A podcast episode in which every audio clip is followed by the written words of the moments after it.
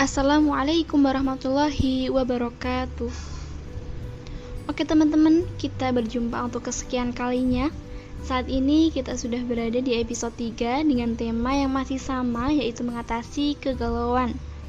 Dan seperti biasanya untuk kalian yang mendengarkan channel podcast ini eh, dan merasa konten-konten di dalam channel ini bermanfaat, maka sharelah ke yang lain, bisa ke keluarga, ke teman-teman, saudara dan sebagainya.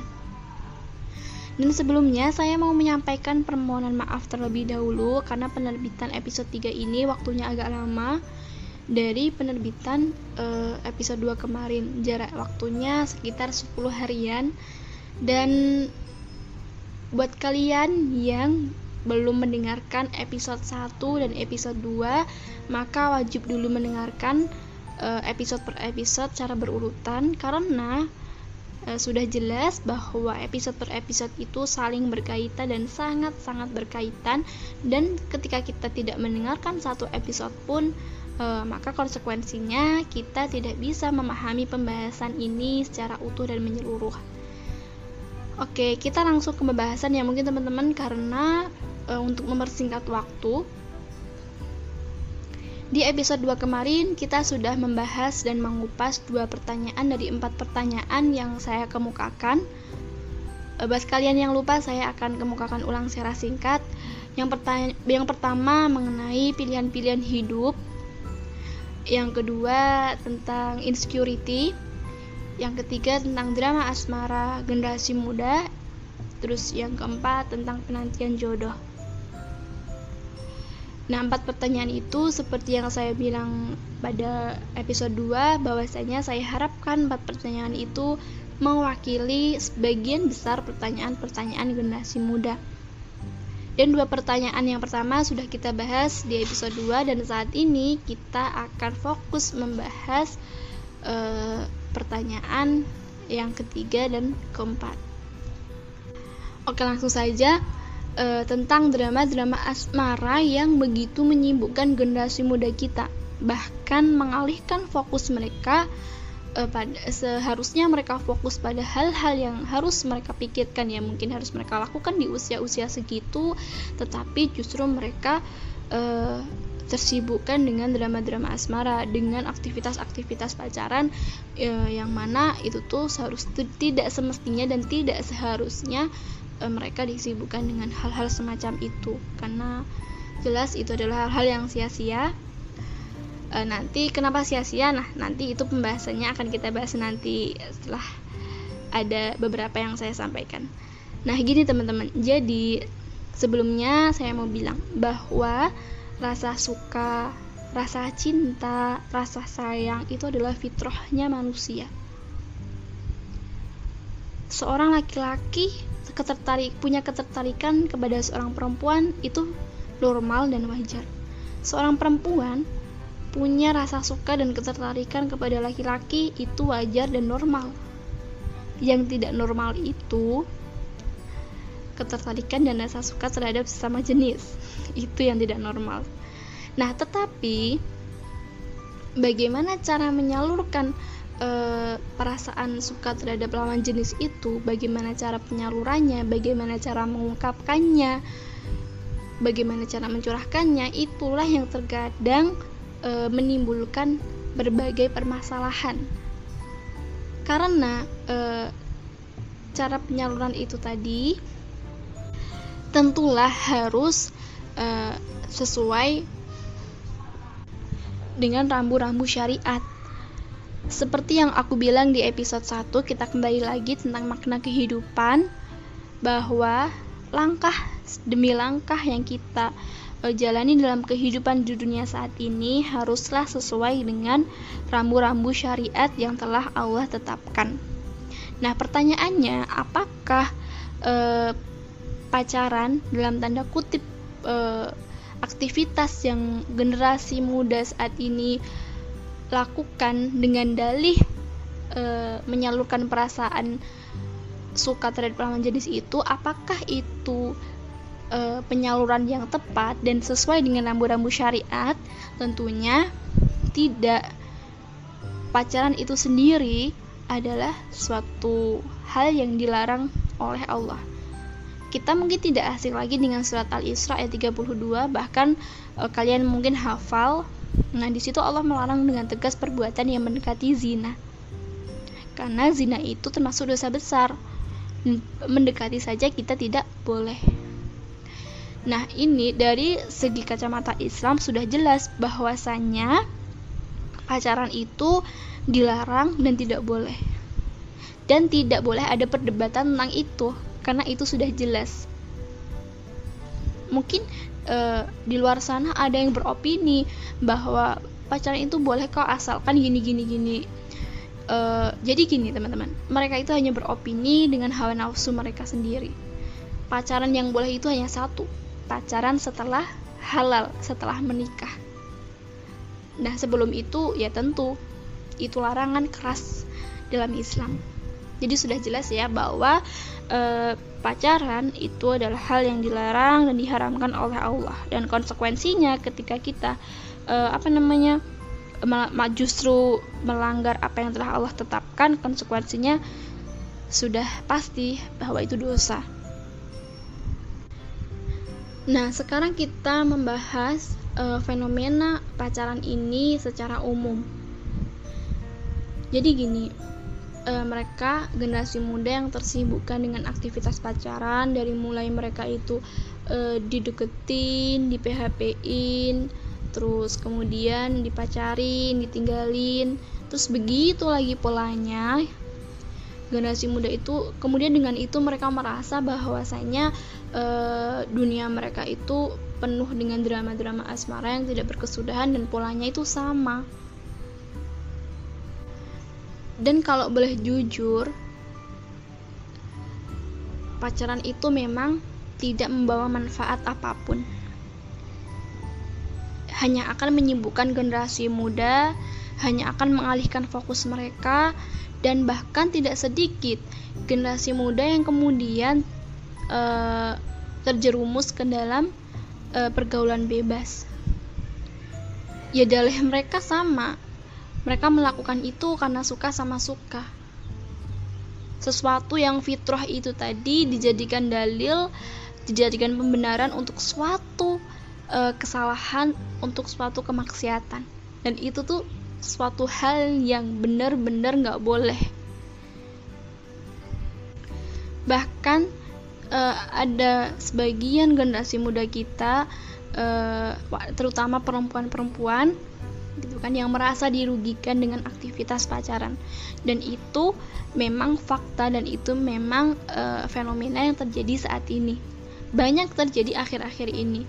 Bagaimana seorang e, perempuan harus hamil di luar nikah tanpa ada tanggung jawab dari seorang laki-laki, mereka harus kehilangan masa depan mereka, mereka harus kehilangan cita-cita mereka, mereka harus kehilangan uh, berharganya usia muda mereka. Nah, kalau sudah seperti ini, tentu uh, sangat merugikan. Dan kita tidak mau, gitu kan, orang-orang di sekitar kita uh, mengalami hal-hal tersebut. Jadi gini, seorang perempuan itu adalah pihak yang paling dirugikan mungkin ya ketika uh, pacaran. Dan menurut aku, seorang laki-laki dan perempuan yang mau mengikatkan uh, uh, uh, mengikatkan diri mereka pada sebuah hubungan yang bernama pacaran itu adalah mereka-mereka yang belum bisa menjaga dan menghargai perasaannya sendiri, terutama perempuan ya. Kita bahasnya perempuan karena kita fokusnya untuk ke situ. Karena perempuan sendiri menurut aku adalah sosok yang mulia, berharga, penuh hormat, penuh martabat. Tetapi sering kali wanita itu nggak sadar dan lupa akan kemuliaan dan kehormatan dirinya. Dan mereka menghancurkan itu dengan tangan mereka sendiri, dengan perbuatan-perbuatan mereka sendiri. Kita di sini nggak berbicara tentang kebebasan. Kita di sini tidak berbicara tentang hak asasi manusia.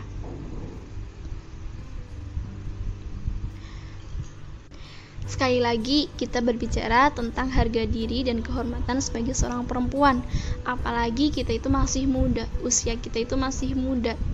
Seharusnya kita bisa menjaga kemuliaan dan kehormatan itu untuk uh, pendamping hidup kita nanti. Uh, mungkin ada yang bilang, aktivitas pacarannya biasa aja nggak sentuh-sentuhan nggak pegang-pegangan cuma chat-chatan. Kalaupun ketemuan cuma ketemuan aja nggak ngapa-ngapain. Tetapi pada faktanya mereka yang sampai hamil di luar nikah nauzubillah mereka awalnya cuma juga cuma chat-chatan aja. Mereka belum berani langsung pegangan tangan. Mereka belum berani langsung peluk-pelukan. Karena apa? karena Saiton itu tidak pernah berhenti untuk menjerumuskan manusia. Awalnya iya, cuma chat-chatan, lama-lama juga pasti ketemuan. Gak mungkin ketemuan gak pegangan tangan, gak bergandengan. Lama-lama juga gandengan tangan. Dan auzubillah, mungkin lanjut ke hal-hal yang uh, keji. Inilah yang harus dipahami oleh generasi muda apalagi generasi muda muslim itu tuh harus paham bahwa pacaran dinilai dari segi apa pun itu nggak ada manfaatnya. Dan semua efek sampingnya itu negatif. Kalaupun gitu e, mereka bilang pacaran kita itu sudah ada komitmen kita sudah berjanji untuk menikah kita sudah berjanji untuk saling menunggu gitu kan. Sampai semuanya udah siap untuk menikah tetapi permasalahannya pasangan-pasangan uh, yang berpacaran terus kemudian putus, awalnya mereka juga berkomitmen seperti itu, tapi kenyataannya mereka sudah uh, bahkan kenyataannya mereka juga putus juga dan ganti pasangan lagi dan berkomitmen lagi, katanya komitmen sih. Terus putus lagi, terus begitu lagi. Karena menurutku dalam aktivitas pacaran itu nggak ada yang namanya komitmen karena kamu eh bukan kamu ya. Kamu kan kalian kan enggak gitu. Karena seorang laki-laki dan perempuan yang berpacaran itu adalah mereka mereka orang sama-sama orang asing. Dan satu sama lain bisa meninggalkan pasangannya dengan mudah dengan langkah kaki yang ringan. Karena memang tidak ada ikatan apa pun dan tidak ada yang perlu dikhawatirkan. Orang dia bukan siapa-siapa kita. Logikanya seperti itu. Jadi nggak ada komitmen. Dalam pacaran itu nggak ada komitmen. Kalaupun dalih berpacarannya untuk mengenal pasangan sebelum mm, menikah nah kita kan kita kita kan seorang muslim gitu. Dan Allah sendiri gitu kan sudah uh, menetapkan cara-cara uh, bagaimana kita uh, bisa menikah uh, dengan cara-cara yang sesuai dengan syariat saya yang Allah tetapkan. Rasulullah sendiri sudah uh, menjelaskan ada proses ta'aruf, ada proses kitbah dan sebagainya. Kita siapa mencari jalan sendiri dengan pacaran itu kita siapa? Iya kan kita uh, sebagai seorang muslim tentu panutan kita adalah Rasulullah Shallallahu Alaihi Wasallam. Jadi seperti itu. Dan ketika generasi muda kita saat ini uh, banyak yang merasa kisah hidupnya penuh drama-drama asmara dan membuat mereka kemudian terpuruk. Ada yang bahkan sampai terpuruk gitu ketika diputusin tersakiti. Yaitu kembalinya ke diri masing-masing itu siapa yang awalnya menaruh perasaan itu di sembarang tempat? Siapa yang awalnya menyalurkan perasaan itu melalui jalur yang tidak tepat? Itu kembali ke diri masing-masing. Jadi seperti itu pacaran itu uh, hanya akan menjerumuskan diri kita pada hal-hal yang memang dalam Islam itu sendiri pacaran itu dilarang dan e, pasti itu adalah sebuah hal yang sia-sia dan bisa menjerumuskan kita pada suatu kebinasaan apalagi kita seorang perempuan dan hanya menyibukkan diri kita menguras tenaga, menguras waktu, menguras pikiran, menguras perasaan dan sebagainya itu sudah pasti. Dan pesan aku untuk kaum perempuan kita sama-sama perempuan. Kita itu adalah sosok yang mulia sosok yang penuh hormat. Kita adalah calon ibu bagi generasi-generasi yang hebat. Untuk menjalani usia muda jauhkanlah diri kita dari aktivitas-aktivitas pacaran.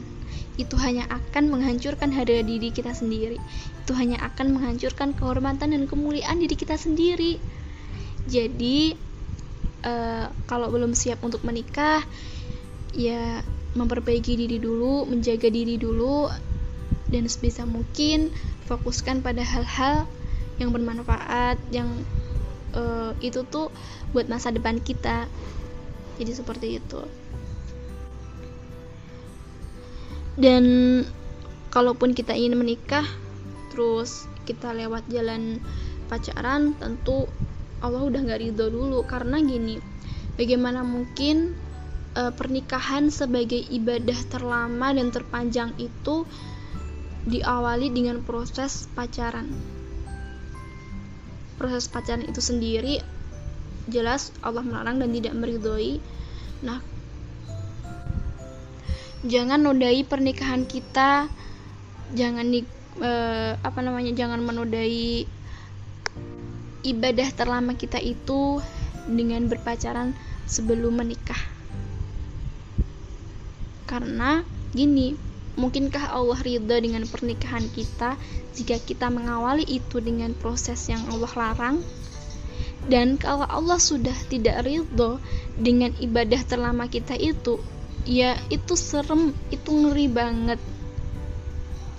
Karena pernikahan itu akan banyak hal yang terjadi dalam sebuah pernikahan dan ketika Allah sudah tidak meridhoi ketika Allah sudah tidak uh, memberikan ridhonya kepada kita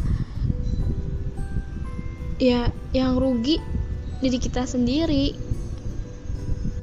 dan nauzubillah jangan sampai Allah tidak meridhoi pernikahan kita sebagai bentuk ibadah terpanjang itu. Jadi teman-teman yang belum terlanjur maka stop deh, jangan pacaran. Kalaupun udah menikah, maka bertobatlah dari aktivitas yang dulu, aktivitas pacaran. Oke, jadi secara singkatnya seperti itu dan kita akan menuju pertanyaan yang selanjutnya tentang penantian jodoh.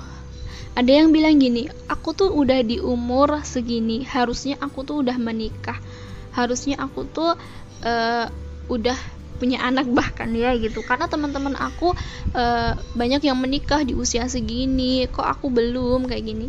Atau aku tuh udah pengen banget nikah. Aku tuh udah uh, punya niatan untuk menikah tapi kok uh, belum juga menikah gitu. Karena mungkin sekarang menikah muda itu uh, fenomena yang banyak terjadi gitu akhir-akhir ini dan mereka yang uh, belum bisa menikah muda karena belum dipertemukan dengan jodoh banyak sekali yang berkeluh kesah yang gelisah kayak gitu ya kita kembali dulu ke diri kita uh, selama proses penantian ini sudahkah kita mempersiapkan diri kita dengan sebaik-baiknya? Sudahkah kita memperbaiki diri kita dengan semestinya? Dan pertanyaan itu harus mampu kita jawab dengan jujur. Jangan sampai, jangan sampai nih ya, uh, kita punya niatan menikah tapi kita belum mempersiapkan apa pun. Dari segi ilmu terutama ya, ilmu, fisik, mental, karena akan banyak seperti yang aku bilang tadi akan banyak hal yang terjadi dalam sebuah pernikahan. Dan itu tuh butuh ilmu itu tuh butuh mental uh, dan ketika kita nanti menikah kita sebagai seorang ibu nanti akan menjadi seorang ibu. Kita butuh fisik yang uh, sehat fisik yang kuat. Uh, terus nanti ketika mengandung bagaimana mempersiapkan kesehatan reproduksi dan sebagainya. Dan juga nih aku banyak nemuin gini uh, katanya udah pengen nikah tapi kebiasaan-kebiasaan yang seharusnya nggak sudah nggak dia lakuin masih dia lakuin kebiasaan-kebiasaan yang seharusnya tidak kita lakukan ketika kita punya niatan untuk menikah ataupun mengaku sudah siap menikah. Kebiasaan-kebiasaan itu contohnya yang sering saya lihat itu adalah masih suka scroll profil Instagramnya para seleb para selebgram yang mungkin kita merasa ih dia kok tampan banget dia ganteng banget dia keren banget dia soleh banget dan sebagainya ya karena fenomena sekarang itu memang seperti itu. Terus masih suka ngoleksi menikmati eh, foto-foto uh, wajahnya opa-opa. Masih suka berjibaku dalam tontonan-tontonan sinetron atau yang lainnya yang mana tontonan-tontonan itu bertentangan dengan nilai-nilai Islam dan kita pun barangkali tidak bisa memfilter itu. Nah, kebiasaan-kebiasaan ini seharusnya nggak kita lakuin gitu ketika kita mengaku sudah siap menikah. Nah, kalaupun kita belum siap menikah atau belum punya niatan untuk menikah, kebiasaan-kebiasaan seperti itu seharusnya juga nggak kita lakuin karena kita sebagai seorang perempuan muslimah yang menjaga diri, menjaga pandangan, menundukkan pandangan tidak hanya di dunia nyata tapi juga di media di media sosial seperti itu. Dan nih yang paling penting, jangan mengira bahwa pernikahan itu hanya ajang untuk cinta-cintaan ataupun romantis-romantisan belaka. Ya, romantis dalam pernikahan itu ya memang iya tapi tidak melulu pernikahan itu yang kita bayangkan hanya isinya itu romantis-romantisan, cinta-cintaan karena akan ada banyak hal yang terjadi dalam pernikahan seperti yang aku bilang tadi yang tidak kita duga. Nah, makanya e, persiapan itu penting dari segi ilmu, mental, fisik seperti yang aku bilang tadi juga pastikan juga niatan kita untuk menikah itu dan tujuan kita menikah itu sudah benar. Bahwa niat kita menikah memang karena Allah gitu. Karena pernikahan itu sekali lagi adalah ibadah terpanjang dan terlama dan jangan sampai kita salah niat. Pernikahan itu bukan untuk mengejar fisik mengejar kekayaan kedudukan dan sebagainya tapi harus murni semua itu dilakukan karena Allah dan berharaplah dari pernikahan itu nanti kelak genera eh, lahir generasi-generasi yang hebat yang bisa menyumbangkan sesuatu yang besar untuk peradaban. Dan jangan jadikan pernikahan itu sebagai ajang pelampiasan ketika kita sudah merasa suntuk dengan beban pekerjaan atau dengan beban sekolah karena apa? Karena pernikahan itu sendiri akan ada banyak tugas dan peran yang harus kita tunaikan sebagai seorang istri nantinya kayak gitu. Jadi semua itu punya uh, konsekuensinya masing-masing. Jadi sekali lagi aku tegaskan uh, seperti yang berada di episode pertama itu yang kita bahas tentang makna kehidupan. Nah, pernikahan itu adalah sebagai salah satu bentuk ibadah kita di dunia ini untuk meraih keridhaan Allah dan pastikan dalam kita berkeluarga, dalam kita uh, berumah tangga itu kita tetap berada di jalur ketaatan dan keimanan kepada Allah dan jangan sampai keluar dari jalur tersebut pernikahan itu bukan suatu hal yang sepele, yang remeh. Karena menurutku pernikahan itu adalah sebuah misi yang besar e, sebagai bentuk penghambaan kita kepada Allah Subhanahu wa taala. Jadi harus benar-benar dipersiapkan matang-matang. Jangan cuma kepengen nikah, niatannya menikah, tetapi tidak ada persiapan mengabaikan persiapan kayak gitu dan satu lagi nih aku sering banget lihat di sosial media uh, banyak sekali provokasi-provokasi untuk menikah muda dan itu dampaknya negatif karena apa? Karena provokasi-provokasi itu uh, ditampilkan tanpa edukasi. Menikah muda itu bukan suatu kesalahan, bukan sesuatu yang uh, tidak dibenarkan gitu. Menikah muda itu boleh-boleh saja, tapi asalkan ada edukasi tentang itu gitu. Jangan jangan sampai kita itu jangan-jangan pengen nikah karena terprovokasi hanya terprovokasi dan kita mengabaikan persiapan-persiapan yang memang harus kita siapkan sebelum pernikahan. Nah, tugas kita hanya mempersiapkan diri, membekali diri, terus belajar Islam, berikhtiar sebisa mungkin yang kita bisa semaksimal mungkin yang kita bisa. Jangan lupa terus memohon sama Allah. Semoga Allah kasih yang terbaik. Terus jangan lupa berserah diri sama Allah. Kalaupun kita sudah siap eh, maka pastikan juga proses menuju pernikahan itu berjalan sesuai syariat yang telah Allah tetapkan. Eh, dan sekali lagi saya tegaskan bahwa tidak ada pacaran sebelum pernikahan ketika kita sudah siap menikah dan kita memang benar-benar serius ingin menikah dan e, prosesnya itu harus berjalan sesuai syariat. Misalkan kalau dalam Islam itu kan ada yang namanya tukar CV atau biodata, terus ada yang namanya ta'aruf, ada yang namanya naudor, saling melihat, ada yang ada yang namanya khidbah, terus kemudian menikah. Nah, semua proses e, itu harus kita lalui dengan benar dan sesuai syariat. Sekali lagi harus sesuai syariat.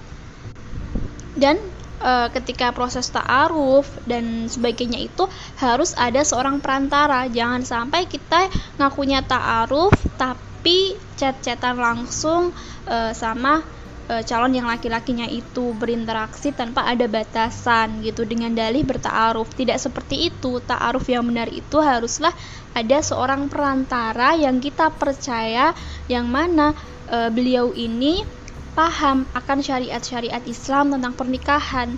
Jadi kita tetap e, memastikan diri kita tetap berada di jalur yang e, benar dan sesuai syariat. Nah, kalaupun harus ada interaksi, maka interaksinya itu harus benar-benar ada batasan, harus benar-benar diperhatikan, harus benar-benar berhati-hati. E, kemudian harus selalu e, dalam pengawasan perantara tersebut. Dan juga laki-laki dan perempuan itu sebelum e, ada ikatan pernikahan mereka itu bukan siapa-siapa. Makanya dalam Islam itu menjaga pergaulan, menjaga interaksi dengan lawan jenis yang bukan mahram itu sangatlah penting.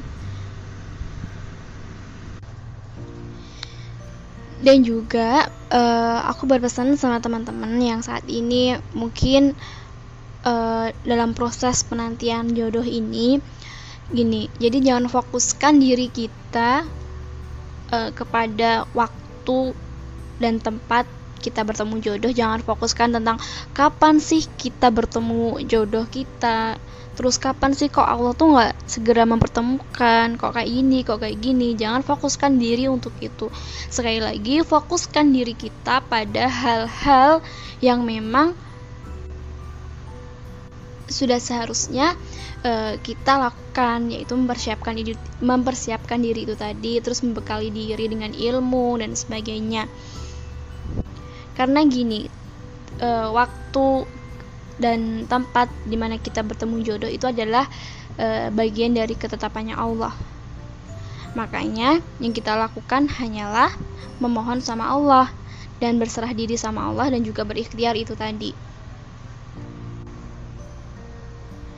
Dan latihlah kesabaran kita ketika dalam penantian jodoh karena tiap kesabaran itu juga insya Allah akan berbuah pahala tiap keridoan kita akan takdir Allah, akan ketentuannya Allah, akan e, ketetapannya Allah. Insya Allah itu juga berbuah pahala. Allah itu maha baik dan setiap ketentuannya, setiap ketetapannya itu tidak pernah salah dan tidak pernah membuat kita kecewa. Hanya saja terkadang kita yang sukanya tidak sabaran, kita yang sukanya protes dan kita yang sukanya berburuk sangka kepada Allah. Maka eh, Jangan terus-menerus berkeluh kesah kepada Allah dan tetap berbaik sangka kepada Allah. Jadi itu saja e, mungkin yang bisa saya paparkan dengan singkat dan mungkin nanti di episode selanjutnya akan ada kayak kesimpulan akan pembahasan kita e, dengan tema mengatasi kegalauan ini. Untuk episode 3 sampai di sini dulu karena memang durasi hampir setengah jam ini karena target e, durasi aku sebenarnya cuma 20 menitan tetapi ini sampai setengah jam gitu karena pembahasannya memang pembahasan yang e, cukup e, panjang gitu. Dan saya pun tidak bisa menjelaskan satu persatu ta'aruf itu gimana detailnya khidbah itu gimana detailnya karena e, tidak cukup waktunya juga dan kelamaan e, dan juga saya menganjurkan untuk kalian yang punya niatan untuk menikah atau e, ingin menikah, maka belilah buku-buku atau sering-seringlah mendengar kajian-kajian tentang pernikahan. Jadi di sana mungkin nanti akan dijelaskan bagaimana detailnya proses pernikahan sesuai syariat Islam.